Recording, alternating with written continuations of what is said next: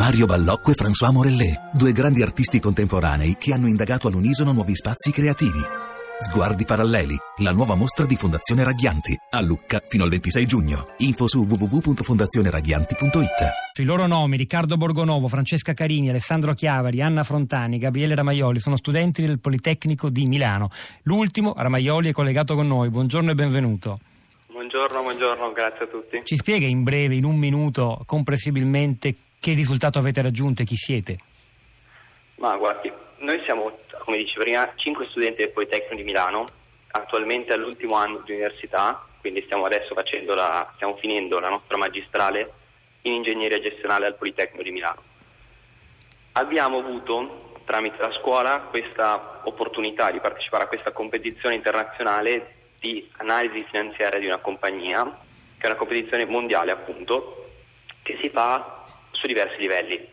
Partendo da un livello italiano si passa poi in caso di, vinc- di essere vincitori a un livello europeo e infine a livello mondiale.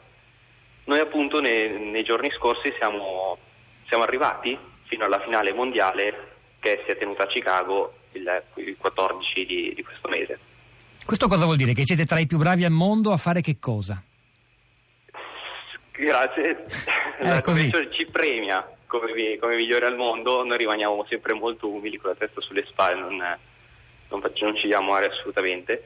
La competizione ci premia come tra gli studenti migliori al mondo a diciamo, capire il business di una società ed analizzarla in modo finanziario. Si spiego, la competizione prevede la, l'analisi di una compagnia quotata in borsa, nel nostro caso per esempio era la, la piemontese Diasorin, una società di biotecnologie, diciamo, e consisteva nell'analizzare nel dettaglio, quanto più nel dettaglio possibile, il business di questa azienda, il mercato da una parte, passando poi per tutta l'analisi finanziaria di bilancio fino a dare una valutazione su questa azienda. E questo che cosa, secondo voi, che, a che cosa vi porterà questo risultato così eccellente? Immaginate di lavorare in questo settore, immagino, tutti e cinque.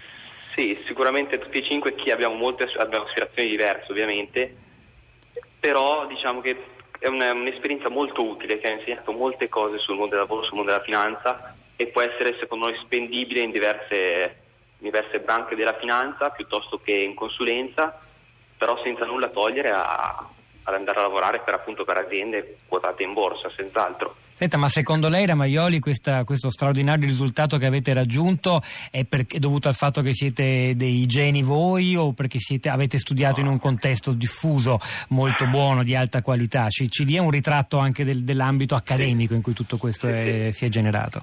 No, beh, sicuramente il Politecnico è un'ottima scuola da questo punto di vista. Basti pensare che negli ultimi sette anni ha vinto le fasi italiane per sei volte il Politecnico senza nulla togliere alle altre università che partecipano, perché ogni anno quanto pare il livello aumenta e la competizione diventa veramente dura. Quest'anno noi abbiamo faticato molto per passare alla fase italiana e il risultato buono non è solo valido per italiani, quello del Politecnico, ma anche delle squadre italiane in Europa. Questo è per esempio la terza volta che il Politecnico vince le, le europee su dieci anni di competizione e una volta ha vinto anche le mondiali nel 2011. Quindi sicuramente l'ambiente formativo che abbiamo qua fa, è un fattore chiave. Un altro fattore chiave è l'ammontare di lavoro che mettiamo noi studenti, che ha messo gli studenti degli anni passati nella competizione.